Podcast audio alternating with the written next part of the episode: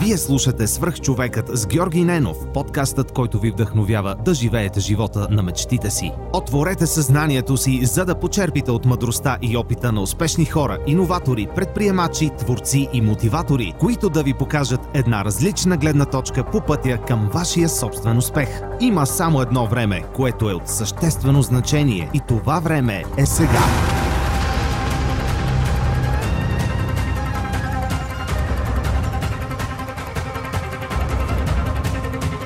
Здравейте! Вие слушате Свърх човек с Георги Ненов. Днес имам удоволствие да ви представя моят приятел Георги Блажев.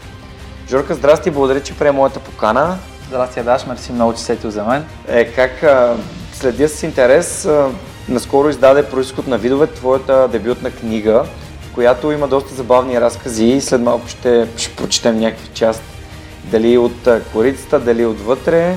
Ти си автори на доста от историите за почтенска котия за приказки понеже се познаваме от доста време, но пък може би сега беше точният момент да, да седнем да запишем а, един епизод заедно.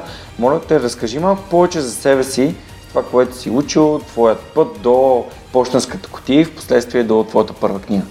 Да, ами аз съм от а, дълбоката провинция, Горна Оряховица. А, учил съм, дори вече не си спомням какво точно съм учил, компютърни системи мисля, че се водеше, но бях много слаб. Едва инсталирах Windows, завърших трудно. Но още тогава проявях някакъв интерес към а, литературата, пишех стихотворения за училищния вестник.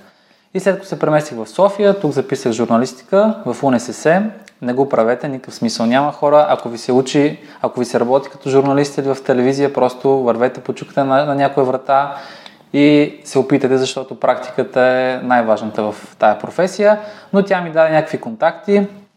Оттам съм работил като спортен журналист, след това минах през големите мъжки писания, Максим, Плейбой, след това в реалити формати като Мастершеф, Фермата и от година и нещо пише за почтенска котия за приказки. Да, аз гледах едно твое интервю, където разказа как е станала а, самата първата ти история, аз спомена, нали, че бившата приятелка е била фенка и ти си написал тази история и от, и от един разказ почна да пишеш редовно за, за тях. Да, всъщност от първия ми разказ, тогава се познах с Гери Туриска и се оказа, че три дни по-късно имаше мръсна котия за приказки. Всъщност това е а, най-комерциалното и най-успешното събитие на почтенска котия, мръсните приказки. Наистина се стичат всякакви хора, които умират от смях, хора, които имате възможност наистина елате и ще забавлявате.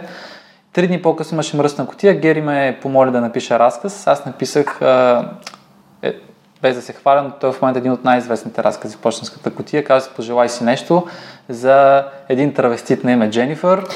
И оттам нататък този разказ може би е най-известният. Оттам нататък се влюбих в котията всъщност. Кирил Ефремов мисля, че учите. Да, абсолютно. Аз съм го, да, гледал съм го няколко пъти това. Между другото, никога не съм идвал на живо на почтенската котия. Сега ми е малко по-трудно с дистанцията, но в YouTube ви следи нещата и сигурно ще пусна линк към YouTube канала на почтенската котия. И за как се стигна до книгата? Смисъл от, едни, от няколко разказа за Ами аз бях събрал около 10 разказа. А, говорихме си с Гери за идеята за книга, дали да бъде нещо чисто ново, дали да бъде сборник с разкази. И естествено накрая мързел от наделя и просто 10 разказа, които имах, написах още 10. А, почнах да пиша и лирика, да го наречем, моя, моята хайлашка лирика, която обаче се възприема, слава Богу, доста добре, в, а, поне в Фейсбук. И така се роди това малко симпатично книжле. Между другото, аз си го купих вчера и просто исках да се чувствам малко по-подготвен преди да дойдеш. Почнах да чета, четох, четох и в един момент приятелката ми взе книгата обърна на, обърна на последната, на, на, кори, задната корица и почна да чете някакви неща, на които аз просто припаднах. Сигурно три пъти сме смяли от страните на на, на, на една корица смяхме три пъти, което беше доста забавно. Само да прочета за хората, които ам, може би ще се изкефят. Напиках се от смях или просто се напиках. Трудно ми е да преценя. Дядо Ставри на 92 години. Това не е истински човек, само да кажа. Няма такъв дядо според мен. Другото е страхотни истории, които се четат на един дъх. Баща ми е умрял на празно, бял бор на Витоша. Човек, как идват тия неща, наистина? Другото, аз дори не знам от това дървесина се правят книгите. Да, и въпреки това е супер смешно. Според мен просто ако, ако можеш на една корица да накараш един човек да се разхили като идиот, нали, поне няколко пъти, аз смятам, че вътре е доста, доста, доста по-забавно, но ме спечели с а, последното изречение на първи абзац. С издаването на дебютната си книга Происход на видовете, Георги се надява да покаже на света какво може, но преди всичко да си пъти за... да си плати изразмителната сметка за парно. Извинявам се, не съм се смял толкова много на епизод преди, но малко или много нещата, които пишеш са супер, супер забавни. Радвам се, че го възприемаш а, така. Иначе задната корица просто ми хрумна, че реално, когато вземаш една книга в книжарницата, първо се бориш с още, с още десетки хиляди заглавия и винаги чисто като рефлекс обръщаш задната корица, където има обикновено някакви клишета, автор иска да покаже, автор иска да каже, тук ще намерите, а реално това ти е рекламна площ, на която можеш да покажеш какво можеш. А именно чувство за хумор. Ако разсмееш читателя на задна корица, той ще си каже, вътре си още по-смешно, а то това е лъжа, вътре не е по-смешно, но, но той вече се е прецакал, дал си е парите. Така че... Между другото гледам, че и Божинката ти е фен. Да, а между другото не написахме отзад Валери Божинов, а то какво беше Божинката. точно? Божинката. Колкото повече се приближавах до последната страница, толкова повече се отдалечавах от първата.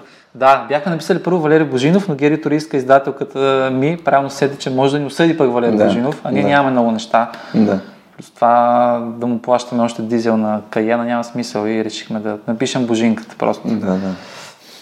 Еми да, добре ви се е получило, между другото много, много, много се изкефих. Даже тук имаше, аз а, прочетох първите няколко разказа и следва, следвайки интервюто ти в а, BG On Air, където каза, че трябва от първото изречение да стане смешно, защото иначе човек не, не му се чете повече. Имаше няколко, няколко брутални, брутални момента, които наистина още от първото изречение аз прихвах да се смея. А, даже и може би кое да прочетем.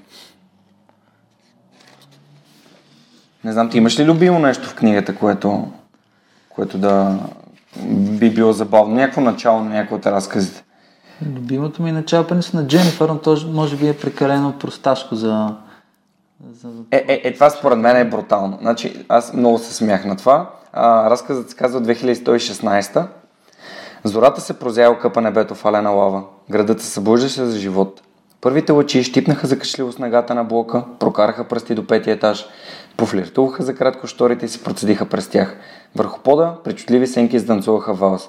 Някъде в дъното на стаята, първо съвсем тихичко, а след това по-ясно се чуваше бип, бип, бип, да иба е алармата ти, да иба в газа, да. Ай, ето, това е ефектът, който търси.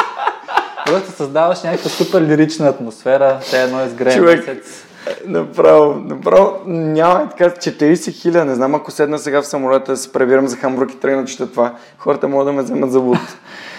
Хвърляш ги в някаква супер лирична, мека атмосфера. Хората те се успокояват в един момент чат зад врата с някакво такова изречение и ефекта винаги е такъв, слава богу. Не.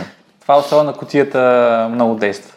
При Дженифър още го впечатляваш, но нека хората да си купят книгата, ако имат желание, или пък да дойдат на котията и ще видят за какво става въпрос. Не. Добре, ти, ти си започнал да пишеш от малък. Обичаш ли да го правиш или просто някакси... Как, как установи, че, че е твоето нещо? Обичах да го правя. Никой mm. никога не ме е карал. Аз съм от този тип хора, който когато ги а, стимулираш, е, дори стимулираш е приятния глагол, ги ръчкаш, според мен е точната mm. дума. Винаги се бунтувам и гледам да, да бягам от, от посоката, която си ми задал. Просто го обичам, просто го нося в себе си. В един момент видях, че хората реагират. Всъщност покрай котията видях, че хората реагират Фейсбук, колкото и някои а, да го мразят, да го отричат е много полезен, защото в крайна сметка те пуска пред една огромна аудитория и един честен съдник до някъде. Когато му покажеш нещо и видиш, че някакви стотици хора лайкват и шерват, значи може би си свършил нещо както трябва. А котията реално ми даде платформата да достигна и до една така доста интелигентна и приятна аудитория, която също успех ходи на театър, ходи на кино, но котията е по-така клубно събитие, в което с удоволствие, особено ти трябва да дойдеш наистина М. при по-разможните Да, покания, да видиш как Супер. се пръскат по шелата, хората си пият уискато и се заливат от смях, тръгват позитивни, което е най-важното в крайна сметка. Абсолютно съм съгласен, да. Да, малко. Харесва ми тази самоирония, която опитваш да, да покажеш с а, всичките етикети на, на веганчето, на хипстера, с а, видовете, които ни заобикалят. И със сигурност, както каза, Фейсбук ти дава възможности платформа да, да разшириш хората, които знаят за теб, обаче 100% има и доста хейтери. О, със сигурност. Първият съвет, който ми даде Гери Торис, когато си направих фен страница във Facebook, е да не четеш коментарите отдолу или личните съобщения. Силно си има много хора, които не одобряват това, което правя. На съжаление, самоиронията не му е най-вроденото качество. А, това е качество, което се възпитава, включително от среда, от медии. А, други хора като мен, които са фенове на вечерните шоута в Штатите, на Джимми Фалан, на Конан О'Брайан, на Джимми Кимъл, които целият хумор е изграден на тиха, приятна самоирония, в която ти трябва да ловиш смешката, да се надсмееш над себе си, докато в България сме свикнали малко да се смеем на вицове за таксиметрови шофьори, хора се обличат като жени, ние им се смеем. За мутри. За мутри най-вече, да. да. А, и хората си казват, бе, то какъв взор ще ни се подиграва. А в крайна сметка, за мен самоиронията е най-важното качество, което трябва да има един, един човек, в крайна сметка. Съгласен съм с теб, че голяма част от, от хората, с които общуваме, са малко тънкообидни и не, не допускат такъв тип, такъв тип хумор. Да, а, а това е качество, което особено на мъжете е супер полезно, аз съм го забелязал, понеже нямам плочки на корема. Тук добре, че сме подкаст и не се виждат тези неща. Ех, можех да излъжа, значи, добре. се.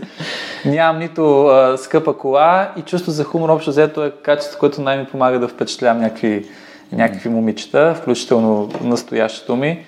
И това е много ценно качество. Хората наистина оценяват, когато ти имаш силата да се подиграеш със себе си. Вместо да се изтъкваш. Много по-приятно хора, наистина. Да, той имаше един такъв вид, че Цяла година съм в залата, правя бицепс, правя плочки, отивам на плажа и гледам, че те жените вече харесват яхти. Да, да. Дето си загубил времето. Дето си си загубил времето, нали? А напоследък, слава богу, харесват и писатели. Ние това си говорихме, каква е разликата между феновете на моите писатели и феновете на моите футболисти. Дали те пишат а, а, на моите писатели малко кота литература има ли или някакви такива неща, но аз от личен опит мога да кажа, че момичетата, които по някакъв начин проявяват интерес към мен във Фейсбук, са изключително възпитани, еродирани. Те първо са фен на, на това, което правя и оттам нататък може би проявяват някакъв mm. друг. Което е супер, супер приятно. Да. Аз от известно време доста, доста чета, доста книги чета и то напоследък все, по, все по-разнообразна литература. Е тук вчера успях да се видя с Марин Трошанов, който, който също е друг български, доста, доста добър писател. Той ми а, даде тази, а, този сборник Вой на писателски клуб Лазарус, който също искам да прочета. А, на Илян Лобомиров, на Александър Спатов също са ми били гости в, в подкаста и техните неща също съм чел а, на живо от София на, на Шпатов, а, Нощта е действие на Илян Лобомиров, сборника с неговите произведения. Общо взето много се кефе, че наистина има съвременна българска литература. Аз даже не съм стигнал до, до хората, които непрекъснато ми, ми биват препоръчвани, като Георги Господинов и така нататък, които със сигурност според мен са задължителни за, за четене, но като съм започнал за книгите, много се кеф, че просто има български автори. И то, че това са някакви нови неща и, и, и не се следва една рамка на някакъв шаблон. Ами се правят някакви супер, супер нови, нови неща. В смисъл, тотално се преоткрива литературата като такава. Да, тя литературата се променя и с света, който се променя около нас. Някои хора може би ще ме обвинят мен, че моето не е чисто литературна форма, разказ или стихотворените не са ми написани както по образец, по кълъп. Но в крайна сметка всеки може да прави каквото си иска и когато се намери аудитория, която откликва, това е най-важно. Ти преди малко ми разказа за един от тези пичове, който пише без препинателни знаци, да. без главни букви, аз не го знаех, ми това е жестоко. Димитър Калбуров, един от най-основните автори на почта котия за приказки, пък беше написал едно стихотворение, което е написано на обратно, всъщност трябва да отидеш на огледало, за да го поставиш, да го прочетеш, което е жестока идея, аз много завиждам, бих му откраднал, ако мога, но вече не мога. А, трябва да е някакси по, по, по-интерактивна, по, по-разчупена литературата, за да привлечеш интереса на младите хора и котията върши изключителна работа в това отношение. Покрай котията не защото аз съм част от нея, аз преди че стана част от нея, съм и се възхищавал покрай това невероятно момиче Гери Ториска. На хората им е интересно и е модерно пак да четеш. То, ако някой преди 5 години ми беше казал, че е София Лайф Клуб, че Карусел, това са огромни клубове в София, всъщност преди 5 години, ако някой ми беше казал карусел, то нямаше карусел, ще работим по това карусел, както и да е. А, ще се напълнят а, по 600-700 души, които да седят и да слушат разкази от хора, написани от а, Перник, Карнобат, Варни, откъдето да е изпратени. Нямаше да му повярвам. В момента това се случва. Котията има турнета, те са някакви литературни рок звездици, така наречени. И хората откликват. Това е жестоко. Да, смятам, че в съвременното общество и специално покрай цялата социална медия, която е отнема по-голяма част от нашето внимание, все пак, както се казва, времето за внимание, attention span, както е на английски, е прекалено кратко. И такъв тип неща биха били много по- много по-лесни да се провокира интерес към четенето. Така че поздравявам и това според мен работи на едно подсъзнателно ниво. Ако си прочел тази книга с тези разкази, е много по-възможно да вземеш да четеш следваща книга, която и да е тя, отколкото ако просто си скорваш Фейсбук по цял ден. Абсолютно. Аз принципно обичам кратката форма, но мисля, че съм се родил в правилното време, защото, както ти каза, за съжаление, ние а, четем и докато шофираме. Си разглеждаме телефона в метрото, докато пазаруваме, тикаме количката в магазина, докато вече приспиваме детето. И реално а, нямаме много време, нямаме много нерви. То затова и гифчето е толкова популярна форма. Три секунди ти вече си отекчен, искаш нещо, дай, дай, ново, ново. И затова моите разкази реално се четат за 5-6 минути, което да ти запълни някакво време. Ако можеш да дадеш съвет на хората, които искат да пишат разкази за почтенската котия, а какъв съвет би им дал, за да който би им помогнал, за да направят един разказ, на който хората биха се смяли с кеф?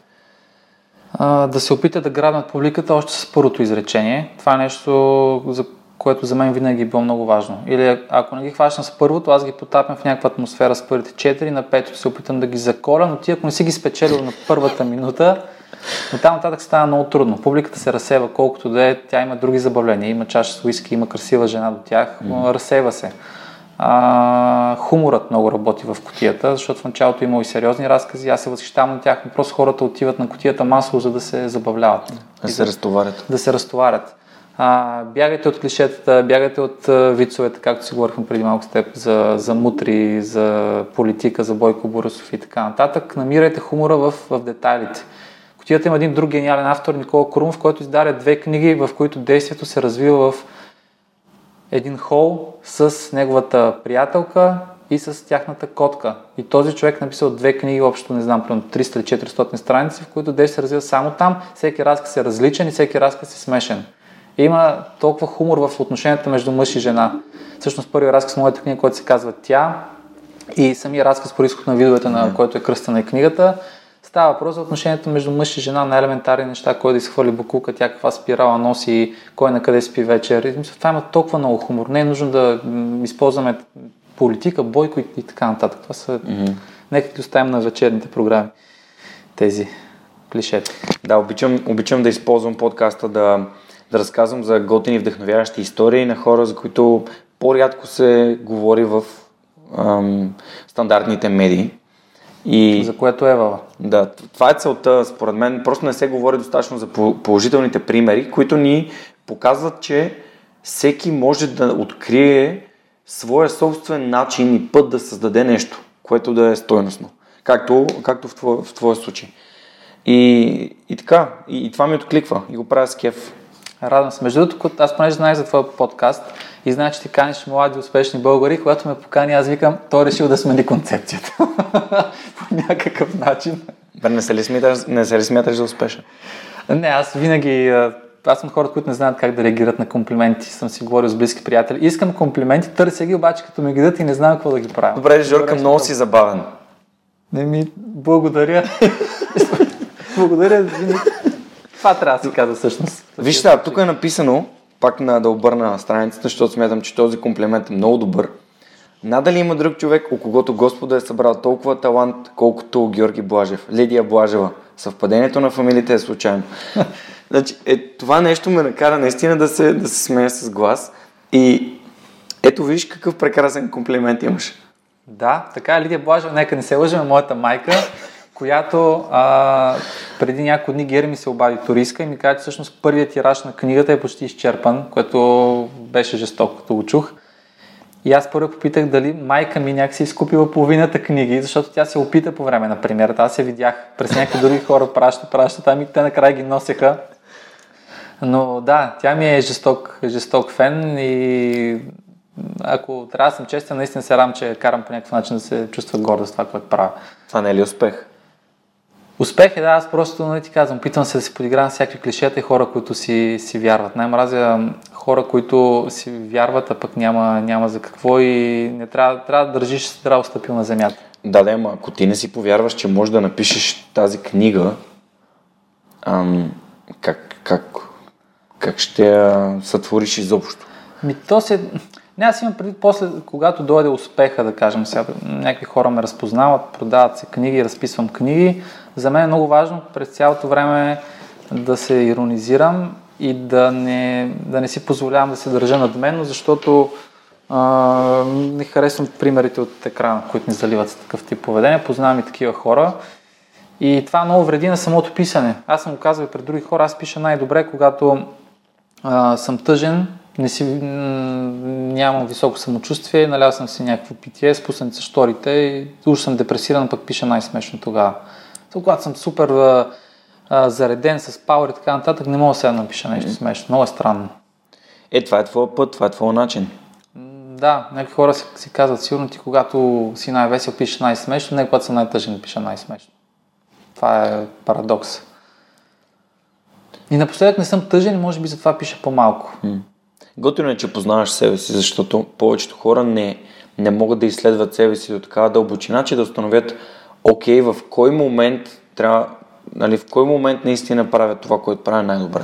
Да, да, но ако трябва да съм честен и да кажа нещо сериозно, аз съм малко лиглю по отношение на писането, искам и пиша само когато на мене, на мене ми е кеф. Писането все пак е а, като мускул, който се тренира. Мисля, че Стивън Кинг го беше казал. Това нещо, че всеки ден пишете по хиляда думи, утре пак, утре пак и то неизменно ставаш по-добър. Самият той го е правил и всеки, никой не може да стане, не всеки може да стане като Стивън Кинг, но всеки може да стане много по-добра версия на самия себе си.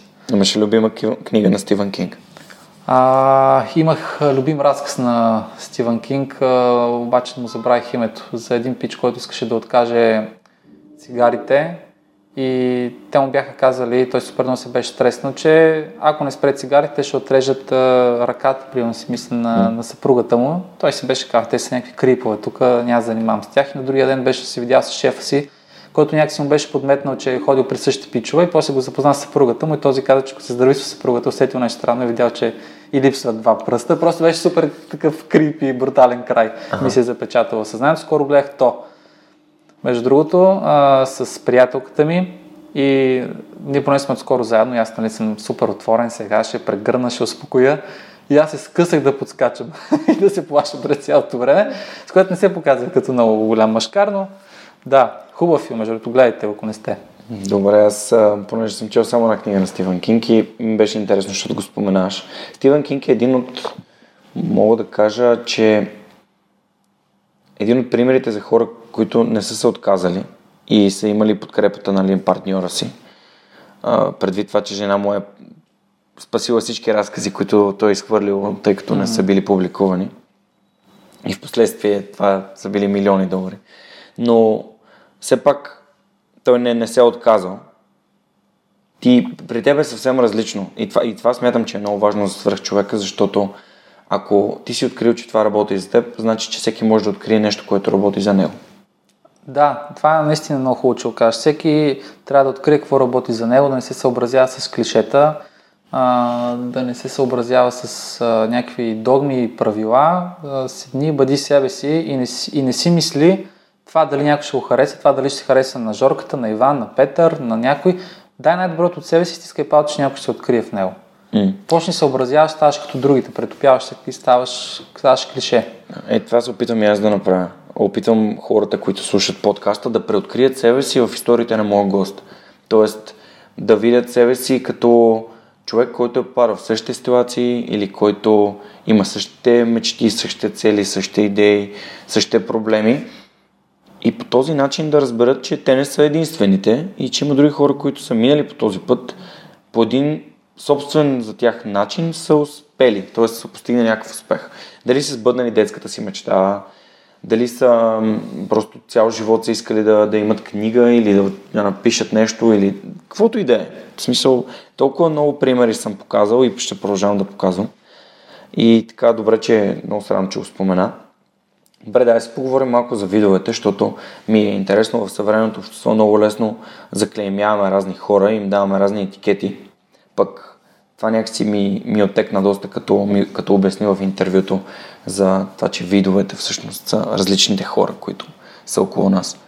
Да, много е важно да хората разберат, че аз не се подигравам на, нито на хипстерите, нито на, на веганите. Аз просто а, ги подкачам, леко ги погаделичкам, за да открием смешното в тях. А, същото е много важно, че хората, които слушат поп-фолк музика, това че аз не ходим там, а, не значи, че хората, които ходят там са, са глупави. Не значи, че всичките а, не могат да постигнат нещо или че нямат, нямат мечти, нямат цели, не знаят коя е столицата на Норвегия. Напротив, аз познавам наистина интелигентни хора, които се забавляват на този тип музика. Но аз се подигравам на, на тези, които менталитета им е такъв. Тези, които, които просто наистина обличат леопардовия клин, качват се на маста и те на другия ден са те, които се качват и на бордюрите ни, върху детските ни колички и на масите ни и фърлят салфетки върху главите ни и така нататък. Мисля, това е дразнещо. Mm. Не да отидеш да забавляваш кротко и каквото харесваш, харесваш. Мисля, както не ме интересува какво става в спалнята, някой така не ме интересува какво става и в дискотеката, където аз не съм. А, също е с, с веганите. Ми, то е жестоко смешно. Има някакви хора, които наистина просто като отидат и като вземат един пакет киноа, те се едно са били на Божи гроб. и все едно ще живеят до 100. Окей, киноата е нещо вкусно, аз също харесвам киноа, обаче нищо не трябва да се натрапва и да е прекалено. Това може би един такъв израз от още от ученическите години си спомня каква е разликата между, нали, между гея и педерас, нали, че ам, единия парадира със своята сексуална ориентация. Да, точно така. Може би това парадиране е много дразнещо, защото ние м- не се кефим някой да ни вменява кое за него е правилно. Това е изцяло лична позиция. И смятам, че всеки има право да живее живота си абсолютно така, както, както той го иска. И друго, друго такова течение в момента е, нали, примерно, антиваксарите, които са против ваксините. М, и, да, го знаех. Еми, това е много интересно. Те, те всякакви хора формират някакви такива общества, които натрапват нещо на, на другите, което според мен е напълно, а, как да кажа, не е окей. Okay. Да, бъди себе си, прави каквото си искаш, но да убеждаш някой, че той трябва да бъде като теб е, е глупаво. Някакъв, по някакъв начин избиваш някакъв комплекс, yeah. според мен. Според мен е първо е невъзможно да убедиш някой в нищо, тъй като един човек може да, убед, да бъде убеден само когато е готов да приеме една идея да я прегърне. И така че ти всъщност малко или много си обречен на провал да убеждаваш хората в нещо, което да, просто това, самата дума убеждавам, тя е леко агресивна. Ти по-скоро трябва да дадеш на човека альтернатива. Трябва да дадеш mm. пример и той сам да се разпознае, да дойде, а не да му посочиш така, е, съгласен какво си захапал тази пържола, изяш тази чия. Не, ще вземам три пържоли да, А, а, а, какво ще кажеш за щупаните, за щупаните барбекюта в Пловдив, в парка? Не, това е абсурдно. Аз понеже бачкам редактор в фермата и ние всеки сезон имаме протести пред НДК на антивеганското общество. Защо заклахте Агнето Гоша, защо заклахте козата Персен Мида и така нататък. Което, мисля, хора аз сърдя ли че късате някакви там растения и ги убивате и ги ядете и така нататък. Нали, смешно е това, наистина абсурдни хора. Не. В крайна сметка. Не, то... А, за това според мен и стихотворението ми Аз съм веган, че реално с което станах е, по-известен извън котията, а, придоби такъв успех, защото хората темата за веганство наистина е много интересна. И всеки или има приятел веган, или самия той е веган, или го изповядва, или му се подиграва и хората наистина много се разпознаха в, mm. в това стихотворение. Тук сме много близо до попа. Да, да. как беше, ще браня, а, аз съм веганче, ще браня всяко агне антилопа, никога не ще се храня с дюнери от попа. Да. Много е важно да има, поне според мен, конкретика в шегите и в писането. Не трябва а, да се отдаваш на, на клишето, някакви общи емоции. Хората много обичат някакви конкретни думи, места, неща, които съм се случвали. Вчера поснах един, един пост във Фейсбук, който веднага всъщност хвана аудиторията. Какво е любов? Да, много ми изкефи. Защото хората, нали, масово любовта е а, да търсиш щастието в очите на другия, да виждате заедно пътя си напред. Аз, с който и да съм бил, никога не съм виждал пътя си напред, никога не съм виждал душата си в неговите очи и така нататък. Нали? Аз кратко се опитах да опиша, че любовта е реално да спиш на лъжичка а, с, Запушен с нос. запушен нос, да излезе нов епизод на Game of Thrones и ти да изчакаш някой повече от 5 часа, за да го гледате Заедно. заедно, да измиеш чиниите, нали, да гледаш секс е града заради този човек. Е, да, това е... да разпознаш героините в сериала. Да, да, разпознаеш коя е Миранда, Ша- Шарлот, Саманта, ти бяха там. И най- това, с което най-се гордея, понеже наскоро го изпитах, да държиш, няк... да държиш момиче за ръка, а да се чувстваш така, все едно държиш за циците. Е, това е любов. Сутринта го видях и така и прецъки коментарите, защото ми е интересно. Ам, И самите момичета ми правят впечатление, че напоследък се кефят на по-така кон- конкретна романтика. м. На малко по-такъв е, сериозен тон. Добре, ако а може да дадеш съвет, сега като каза, че жените се кефят, ако може да дадеш съвет на мъжете, които слушат и искат да впечатлят някоя момиче, като напишат нещо романтично за нея, а, какъв би бил съвет? Ами точно този да не бъде клише, да не бъде ти си ангел и си паднал от небето и баща ти сигурно е художник и така нататък. Просто пичове, сете, вижте някакво нещо конкретно в нея, вижте цвета на лака и вижте цвета на, на бузата или нещо и, от, и оттам тръгнете. Нека бъде нещо конкретно, нека бъде нещо, което не го е чувал. М. И я питайте първо дали, дали може да й кажете нещо. Мисля, не се навирайте в ухото и почвате да й крещите някакви агресивни неща, защото ще извика полицията или нещо подобно ще се случи. Не я рапирайте в ухото. Да, точно, не рапирайте в ухото. Не сте спенс. Моля Да. ви. Съспенс епизода би трябвало вече да е излучен, така че не знам, още ням, няма отзвук. Mm-hmm. Но а, тъй като записваме с теб след него, така че това ще, това ще е Това е интересно. Това между другото супер, супер, супер провокативно беше за мен, така че и епизодът с теб е много различен, защото точно защото не си взел много на сериозно. И самият ти още в притолка, нали, предварителния разговор каза, че не се при възприемаш за някакъв супер успешен. И то не е въпрос да си супер успешен, но успешно да правиш нещата, които ти носят удовлетворение и те кефят. А, аз като издам още две-три книги ще се надуя спокойно. А, добре, нищо. Аз Подкаст? Не. имам ти телефона още. Да. Ще, ще гледам да, да се възползвам максимално. Ам, добре, какво следва от според теб от тук нататък? Какво мислиш да, какво мислиш да правиш? В смисъл, още разкази, книги. Продължавам, продължавам да пиша разкази за, за всяко издание на котията. Говорим си за това котията да излезе от клубната сцена, да нахуе с 300 в, в театри, в читалища по малки и по-големи градове и да направим един моноспектакъл или пиеса.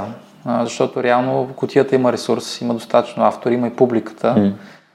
а, което ще даде някакъв, някакъв нов облик, нов ентертеймент. Това ми е интересно и ми е интересно да напиша роман, но аз като почитател на кратката форма това ще ми бъде много трудно, обаче ми е мечта и някой ден ще седна на газа с извинение и ще го напиша. Е, това е разказ. А, тук сме с интервю с червена точка. Така ли? Пускаме ли? Е, ние вече Ама Сем не ни използвахме... гледат, да- според мен. Не, Сем не ни гледа, така че нямам проблеми.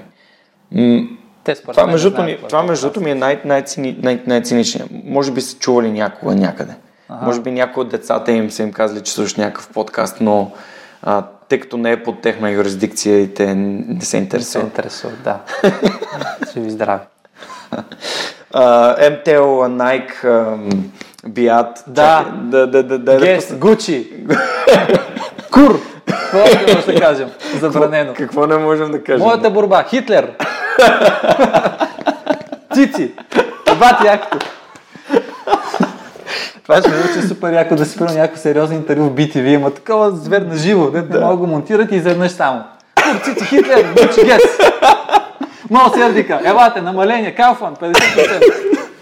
Не, между това е, най, това е най-забавният и най-циничен епизод, който съм имал тук и наистина аз се смея с, а, с глас. надявам се, че не, не е толкова отблъскващ смеха ми, защото приятелката ми съвсем конкретно каза, че смеха ми е много, за, много, много и носи много, а, не кара да се чувства много добре и много е смешно а, как як? се смея. Така че доста... Той ти е заразителен смеха, да. ама то, аз съм известен с а, това още от гимназията, защото моите приятели и моите ученици се чуеха как се смея с сълзи на всяко нещо и аз направо съм такъв вече падам под стола, понеже съм с очила, свалям очилата, почвам да си бърша сълзите от очите. много, много обичам да се смея, пък твоята книга, докато я четях, поне на, на 2-3 минути поведнъж се засмявах с глас, така че смятам, че и другите хора ще им бъде забавно. Макар че то не е много сигурно, че това, което на мен ми е смешно, е смешно на другите. Не, не, добре го каза. Доб- добре, добре го каза. спираме, до спираме до тук. Да. Добре, да си поговорим малко за образованието. Ти каза, че опит е най-доброто образование. Поне но... в това, с което занимавам аз. Това, с което се занимаваш, да. да. Аз не, нали, това е много важно за мен. Хората, които, които интервюирам, да кажат от позицията на, на своя опит, от позицията на, на нещата, които са им се случили, да, да разкажат какво би какво им е помогнало и какво би било полезно на хората, които слушат, а, за да можем да им създадем стоеност по някакъв начин. Ти каза опит. Да, То. значи, ако искаш да станеш лекар, хора, колкото и да вярвате в себе си и да сте талантливи, да. учете, моля ви, смисъл не почвате да оперирате, защото чувствате, че имате искрата в себе си. Но ако искате да, да работите а, нещо креативно, да сте в телевизия, да пишете, реално наистина е важен опита, защото а, колкото и да уважавам всички преподаватели в УНСС, не искам все пак да съм някакъв несериозен към тях и към труда, който са положили. А, там ви учат някакви устарели, а, от някакви устарели книжки, а, нямате практика, нямате досек, изнъж падате в някаква телевизия и гледат някакви хора надменно като зайци. Там реално трябва да влезеш с зъби и ногти и да го работиш това нещо, да си изцапаш ръцете. Иначе никаква идея просто не получаваш а, пишеш някакви есета, правиш някакви интервюта с учениците си, а реално на, на Запад те пускат на стаж още първи курс в някаква телевизия, пращате с микрофона и влизаш в екшена и се учиш да плуваш. Както ще плуваш, като те хвърлят дълбокото и плуваш. А, поне при мен беше така. Колегите, които са учили журналистика в Софийския и там цялото ми уважение също не смятат, че основата за това те в момента са успешни журналисти или редактори в сценаристи е образованието. Сори, аз така смятам. А, няма нужда да се извиняваме, това е твоята позиция. Познавам изключително добри и сценаристи, и редактори, и главни редактори. Нито един от тях не знае къде си е дипломата, къде му е дипломата, на нито един от тях не има искана диплома, когато кандидатстват някъде за, за нашия бранш. Така че mm. пишете, пробвайте. Четете книги. Готиното е сега, че може да се, да се пишат блогове, всякакви, а, може да използваш Фейсбук да ти е платформа, да споделяш нещата, които пишеш.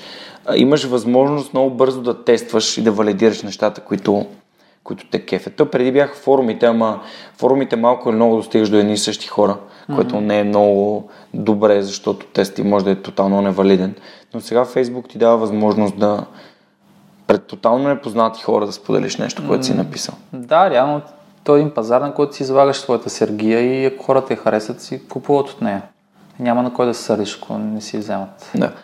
А можем ли да кажем, че ставаш все по-добър, когато поемеш отговорност за това, което правиш? Тоест, нали, много хора излизат с а, едно такова мнение, че еми аз сега не мога да рекламирам, аз а, нямам много приятели и, или което противоречи на... Нали, всъщност, ако това, което си написал е добро, то неминуемо ще достигне до повече хора. А, питаш ме дали има смисъл да си а, рекламираш... А... Не, питам те по-скоро, може би не си формулирах добре въпрос.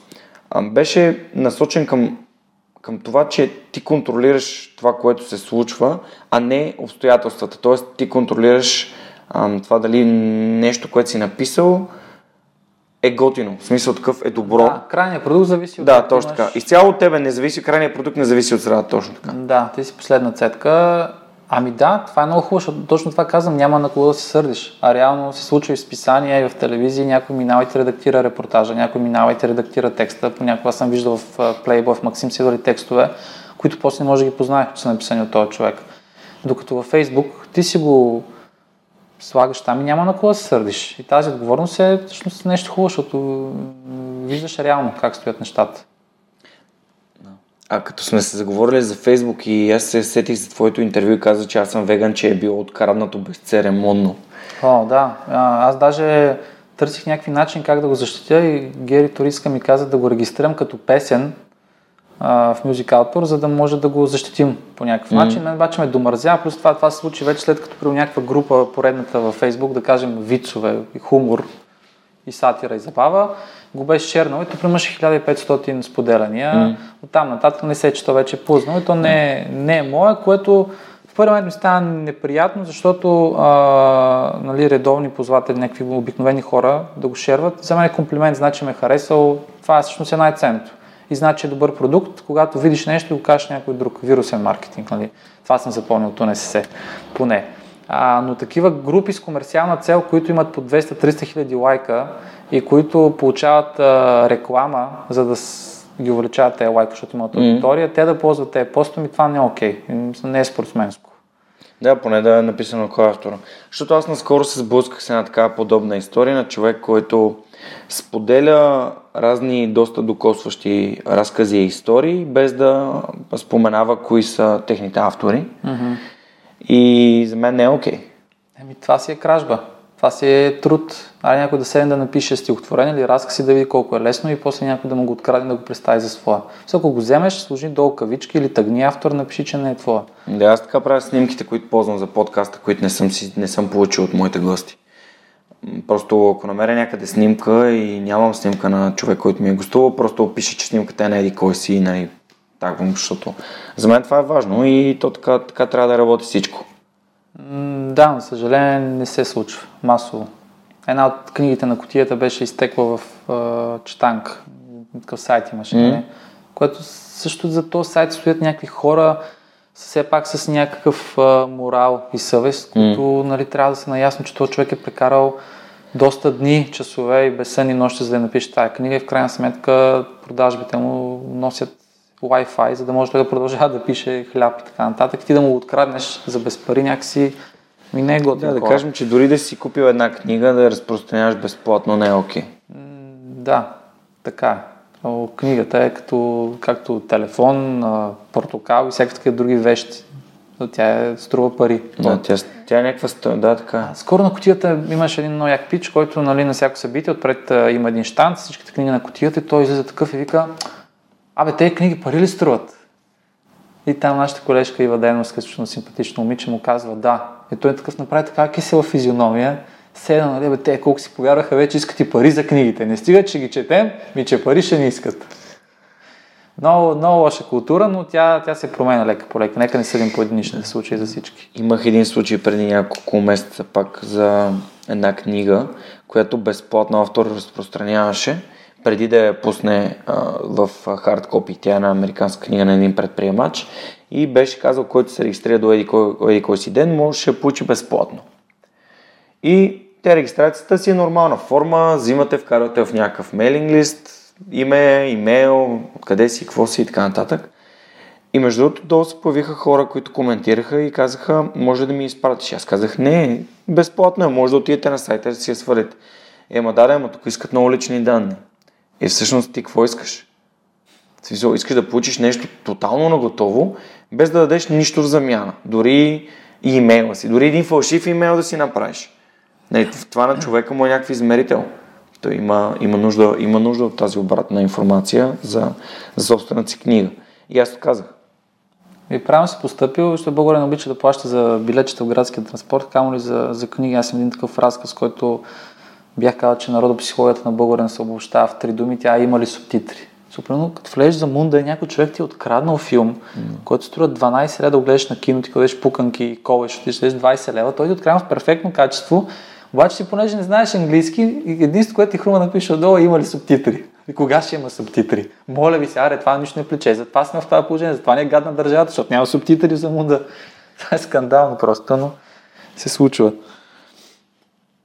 Да, може би ти като си по-навътре в, в тази изцяло креативната част на създаването на стойност дали като разкази, дали като видеосъдържание и си много по-близко до тези, тези проблеми.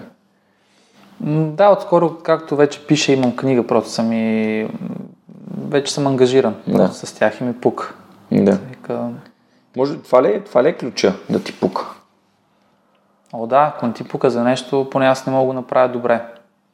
М, Аз за това и винаги при мен е било водещо да ти е интересна работа, която работиш, не е толкова парите. Най-големият ми страх е, че ще се събудя на 40 с стабилна заплата и доходи зад бюро, на работа, която не ме пали, да съм нещастен, но вече да е късно и да съм амортизиран и да не вярвам и да не мога да го променя това нещо и да осъзная, че в този момент и следващите 20 години пак ще ги прекарам за това бюро. Защото предпочитам трудно да свързвам двата края, да съм щастлив и доволен това, което правя. Защо? Защото просто ми носи щастие. Каквото правиш, парите, любовта, секса, фитнеса, спорта, всичко целта е една. В крайна сметка щастие и хората го открият в различни неща. Ти трябва да откриеш каквото прави тебе щастлив. Да си огониш. Много добре Ами, да, да ти кажа, примерно, че преди 3 години се случи така, че изкарвах два пъти повече пари от сега, а в момента съм не два пъти, ами пет пъти по-щастлив, примерно. Тоест няма връзка с парите. За мен, за някой друг, за който му е най-важно да кара определен модел кола и да не почива точно на китена ми на Санторини, може би не е така. Нека всеки си прецени сам за себе си. Ако епизода беше само последните пет изречения, това ще е абсолютно достатъчно. Е, благодаря. Това беше много силно. В смисъл, за мен лично беше ам, твоят личен, твоята лична гледна точка към ам, менталитета на българина да търси все повече и повече пари или да, да търси щастието си в някаква сигурна работа. Или нещастието си, просто да търси сигурната работа. Да, аз осъзнавам, че има някакви хора, които просто не могат да си го позволят и буквално ако следващия месец не получат доходи, няма да си платят квартирата, ще станат на улица и така нататък, но има много други хора, които просто имат някакви специални, имат възможност да работят нещо друго, но си казват, аз какво ще се занимавам, да, тук не ми е много хубаво, но в крайна сметка, дали имам пари да си отида на почивка, да си купувам от време на време хайвер и така нататък, пък не ми изглеждат много щастливи. Не знам. Но ти казвам, хората са различни. Аз просто съм открил, че при мен това работи. Ще съм се сблъскал челно. Да си купя нова кола, втора употреба. Да, много важно. А това забелязва се как хората нямат пари, примерно да отидат да вечерят пържол за 10 лева, обаче вадят телефон, последен модел, колата им. Всичките пари, които трябваше да ги похарчиш за кола и телефон, това направо ми го побира къла. Как е възможно? Да, това е, че всеки от нас избира пътя си. Поне според мен, аз лично, а, ние с приятелката ми, даже то е много странно, защото найема, който плащаме е доста висок. И м- имам, имам, имам приятели, които ми задаха въпроса, вие за какво подявалите живеете на- толкова скъпо място? Ми, защото се чувстваме добре. Mm-hmm. Защото се чувстваме щастливи на това място. Ние си купуваме храна и киноа и... Къде с киноа ти? Разбира го се. почитате, ти, че не се засмя на шегите за киноа. Не. А, но ям и месо. Добре, добре. Аз, аз съм такъв, а, не, знам, Приемам. не знам как се казва. И от двете, и от, от двете си имам най-доброто. Нормален си. Може би. Не, не, от двете си имам най-доброто. Хем ям киноа, хем ям и пържоли. А, Та всъщност, нали, ние с не да имаме такива ценности, че храната за нас е много важна. Ние не ядеме пържени картофки и ам, дюнери от Мимас. Да, от време на време може да отидем да си вземем някакъв готин бургер от някакво място, което ни е вкусно, обаче той е по-скоро награда, отколкото е а, и навик да се храним с някаква храна, която е примерно, Да. чип. Да, но най-важното е, вие сте се намерили, това за вас е важно. М. Най-важно е да, а, да откриеш какво ти е кеф и нищо да не бъде на всяка, на всяка цена. да не Нищо се не е задължавате, сега ти да кажем, ако си веган и да задължаваш тя да е веган. Между да... приятелката ми е вегетарианец. Така ли? Но не защото им... Е, просто защото ни, ни понася добре месото. Но, и тя никога не, не, не парадира с това. Примерно. Никога не, не отиваме някъде да кажем, не, аз не ям, това не го ям. Да, те съди, докато ти ядеш пържола. Или пък, тя, ми, тя ми готви месо. Е, ево. Мисъл, и, да, и риба си ядеме. А, и мед си хапваме даже. Не питаме дали пчелите са били щастливи. Дали са страдали. Ми, за мен, аз имам много интересна гледна точка на, на, на нещата с храната и той, че човека отгледал всички тези ам, ай, животни, които му дават храна, за да не умре от глад. И това е... Той просто ги е отгледал целенасочено, за да има повече храна за всички хора по света. Не е било с цел да ги наранява или нещо такова, просто, просто те, са, те, са него, те са нашата храна, поне аз, аз така го приемам. И сигурно ще има доста хора, които не ядат месо и това за тях не е окей. Аз съм окей с това, което те избират да слагат в устата си. Но за мен протеина е яйца и месо.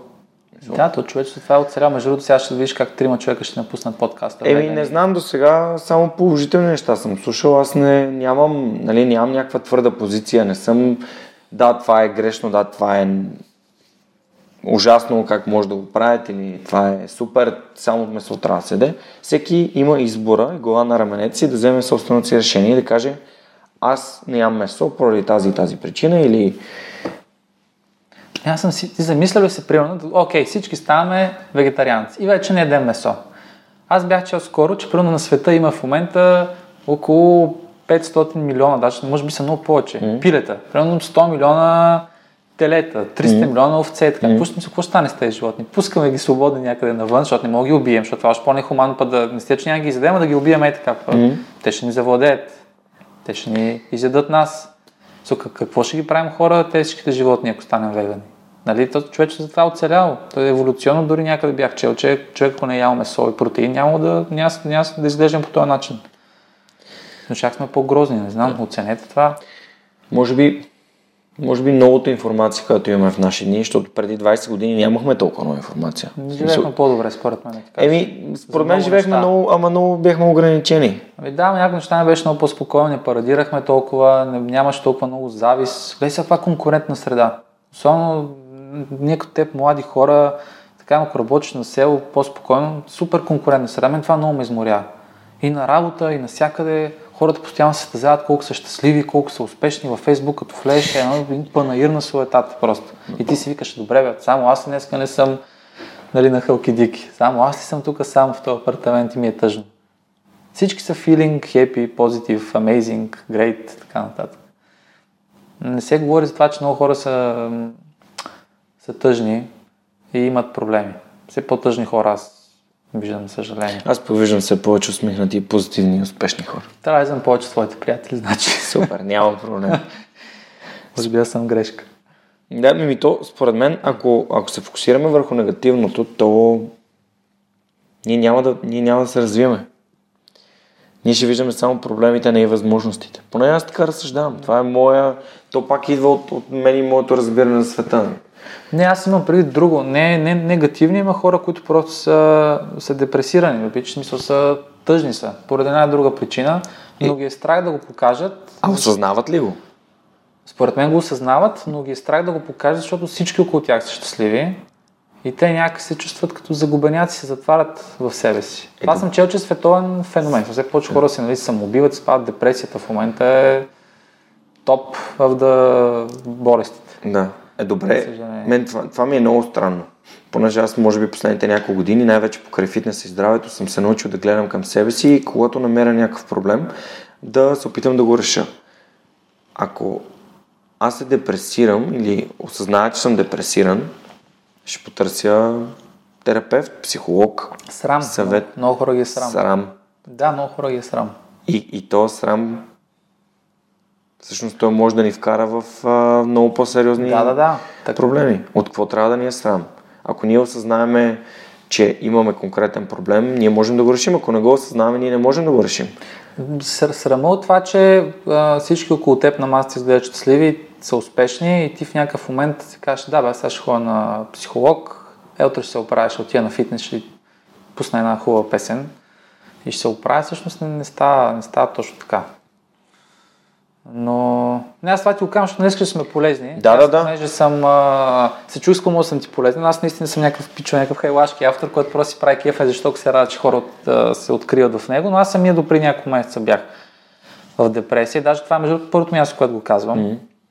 А, и наистина а, съм сигурен и познавам и виждам други хора, които изпадат такива състояния и просто самото време е предразположено така, че да, а, да ги захупва те хора. Аз казвам, те сами се захупват, защото а, ето ти не, ти не си такъв човек. Ти, ако го сетиш, че си тъжен нещо, ти ще говориш с някой, ще при специалист, ще отидеш при приятел, ще се оправиш. Mm. Има хора, които просто така са, така са устроени, че не го споделят. Те го в себе става все по-трудно и все по-трудно. Mm. А, и дори това, това заговори за пример, защото понеже преди около, вече не знам, 7-8 месеца даже станаха, а, се разделих с приятелката ми след 13 години, mm. което си е доста време и някаква жестока промяна в живота. Това ти е половината съзнателен живот. Аз буквално не се събудих на другия ден, не знаех, не знаех какво да правя. Най-гадното е в този живот да се будиш да нямаш цел. Тя целта ти може да отидеш в фитнеса, да свършиш някаква работа. Най-елементарно нещо, бе някаква цел. Аз нямах цел. Аз събуждах, Гери Тори искам да кажа, пише някакви разкази за котията. Аз седях по буквално пред дни, пред гадния мигаш курсор на, на компютъра не знаех какво да напиша. Една смешка не ми хрумваше. Уж, нали, Блажев най-забавният автор на котията сега, пичове, да ме бяхте видели преди няколко месеца. И всъщност се разковам, че е много лесно, просто излизаш, не ти се излиза. Обаче излизаш, не, не ти се тренира, тренираш, не ти се общува, общуваш. Мисля, лека по лека и, и трябва, трябва да говориш за това нещо, да го споделиш на някой.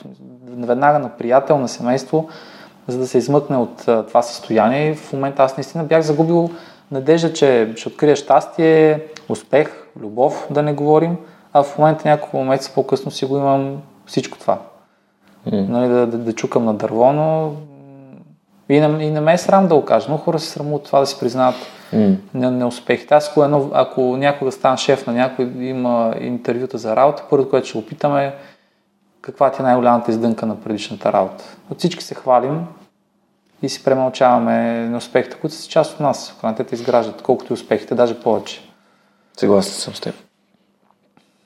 Абе, гледайте нещата да. се поделих. Не, това е супер яко, според мен това е супер много стойно за слушателите, защото а никой не говори за тия неща, бе, човече. В смисъл, никой не казва, беше ми много трудно, бях, нали, истински бях с депресия, чурих се как да изляза, ето ти даваш конкретен съвет, как, какво, какво си направил ти, когато на тебе ти е било най-трудно и аз го оценявам и ти благодаря, че го правиш, защото ние не, не сме събрали тук само да надуваме един розов балон. Mm-hmm. В смисъл, има трудни моменти, обаче трудните моменти ни обославят. В смисъл, те ни създават, те ни изграждат. В смисъл, една от най-добрите книги, които съм чел, съвременна а, книга, е свързана с стоицизма и тя е обстакъл издала на Ран Холеде. Уникална книга. И точно това е, че препятствието, трудността е това, което ни изгражда. В смисъл, това, което се случва пред нас, се случва с някаква причина. И ако се научим защо то се е случило, ние ставаме с пъти по-добра версия на себе си. Така че ето, мисъл, има път. Имаш ли, имаш ли любими книги? Има ли нещо, което би искал да споделиш хората да прочитат? По темата ли? Еми, за каквото и да е. По темата не. По-скоро защо не се ровете в Фейсбук. В не във Фейсбук, след Фейсбук ми е в устата, в интернет и така нататък. Mm. Uh, любими книги по темата, по темата не. Любима книга, мо ти какво наскоро прочетох, жестоко ме забавлява 100 годишния старец, който... Супер яка книга. Скочи през прозореца, избяга, ми ще се каже. Изчезна. Изчезна, да. Mm. Жестока книга, точно този хумор, който невероятно харесвам. Този тихия хумор, който го четеш и просто... Знаеш, това е според мен тайната на, на добрата смешка. Тя е като една змия, Значи не виждат хората си представят една змия в кръг, която се опита да се захапа опашката. Ако тази змия си захапва опашката, тя смешката е толкова очевидна, че ти вече си я разбрал преди края, тя не те изнадва. Обаче ако устата е прекалено далече от опашката на змията и ти оставиш прекалено много голяма дистанция на читателя, той се обърква и се чувства тъп. И втората му емоция е, че се чувства този сян и ми се прави интересен, аз не му разбирам шегата. А тя е много, разликата е точно такава, че доставиш на читателя половин до една секунда той да хване шегата, да се почувства умен, че е хвана, да се каже ева пич. И тази книга беше пълна с такива моменти. Мисля, четеш и разказа плавно и просто на този човек му случиха такива неща. Mm-hmm. Брутална книга, вземете си. Да, и също времено се говори за истински случки от историята на Да, то нали се запозна там с, с Сталин ли беше, с Ленин, а, с Мао да, Дзедун. Да, да, да, беше и, при, а, беше и в Северна Корея, там се представяше за един генерал, защото беше откраднал една униформа. Да, той самия точно не разбира. Беше и при човека. Хари Труман, да, да. беше там, като правиха атомните бомби. Забав... Книгата е много забавна, много смешна, смял съм се и аз от сърце, като я четох. Може би за два дни я прочетох, тя е може би към 500 страници. Да, и аз бързо я изядох. А една книга, която не се чете, но е гениална, с много черно чувство за хумор е а, Зайчетата самоубийци се казва, които са реално а, стотина иллюстрации на едни зайчета, които се самоубиват, ама по най-абсурдните и брутални начини се представи. Mm-hmm. Ти обгръщ, нали, разглеждаш и не можеш да повярваш автора какво, какви точно субстанции е употребил, за да му хрумнат такива неща. Жестока книжка. Тя това към се чете, но прави настроението много бързо. Супер. Добре. Ами, Жорка, аз а, искам ти задам последния въпрос, който обикновено задавам на моите гости.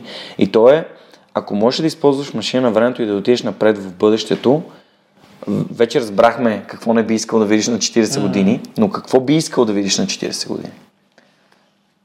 А, бих искал да се събудя, няма да кажа нещо супер красиво и конкретно, бих искал да се събудя без въпроси в главата. И бих искал да се събудя, знайки, че имам това, което имам, жена до себе си, а, кариера да го наречем или проект, който ме вдъхновява и да съм спокоен, да нямам търпение да ми случат някакви яки неща, някакви неща през деня. Искам да имам една група от хора, не държа те да са десетки хиляди, може са хиляда, които просто се разпознават това, което аз правя и, и да ги усмихвам. Имаме страшна нужда от усмивки и от самоирония. Колкото и брутално звучи, хора, всички един ден ще умрем, нищо не трябва да бъде толкова насериозно приемано. Нека да се забавлявам, просто и да не пречим на другите. Супер. Много ти благодаря, че беше мой гост. На нашите читатели ще им напомня, че ако искат да си купят происход на видовете, биха могли да го направят от книжарницата, онлайн книжарницата на OzonBG, където с код Superhuman могат да вземат 10% отстъпка. Също така и а, да ги помоля да се сабскрайбнат към iTunes и SoundCloud канала на Свърхчовекът. Това е нещо, което исках да кажа в началото на епизода и го забравих, но го казвам сега. Моля ви хора, много е важно. А Жорка, да. ти ако нещо искаш да кажеш, като за финал? няма какво да ви кажа. Хора, просто четете и се усмихвайте. Много е... И тренирайте. Жорката тренира, аз тренирах малко това лято, наистина е много приятно. Не парадирайте с това, не си пускайте селфита, но тренирайте. Да, тренирайте. Аз обичам да говоря много за здравето. Беше много голям късмет, като се засякахме в фитнес преди няколко години да, да тренираме и сега ти също потренира малко с лифтолифт. Да. И се радвам, че си част от, от семейството на Нефтолифт. Абсолютно. Малко се отдалечих, малко съм като далечен бъртовчет, но скоро ще се завърна, обещавам, като да. ми стане време. Да, здравето е много важно според мен и е хубаво да се грижим за него. Пожелаваме на всички наши слушатели една фантастична седмица. Надявам се, че епизодът ви е бил интересен. Извинявам се за цинизмите и вулгарния език, който сме използвали. Да, и аз се извинявам. Но ни беше много забавно, не може да представите. да, супер забавно беше, смяхме се искрено. Надявам се и вие да се посмеете с нас. И така, оставам ви до следващия епизод на Свърх човека. Благодаря ви за подкрепите. Ако имате обратна връзка или просто искате да споделите какво мислите за подкаста, може да го направите в коментар към поста, който ам, е за конкретния епизод или директно на лично съобщение към мен. Благодаря ви и до скоро!